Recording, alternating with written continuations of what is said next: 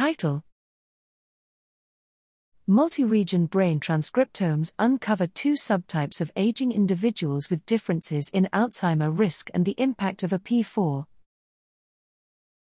Abstract.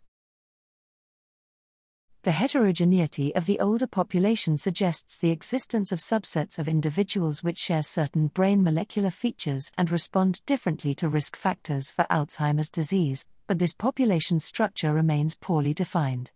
Here, we performed an unsupervised clustering of individuals with multi region brain transcriptomes to assess whether a broader approach, simultaneously considering data from multiple regions involved in cognition, would uncover such subsets.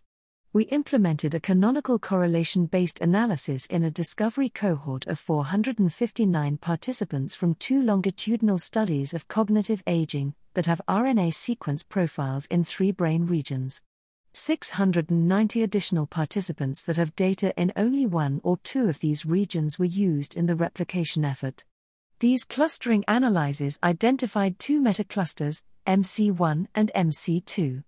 The two sets of participants differ primarily in their trajectories of cognitive decline, with MC2 having a delay of three years to the median age of incident dementia. This is due, in part, to a greater impact of tau pathology on neuronal chromatin architecture and to broader brain changes, including greater loss of white matter integrity in MC1.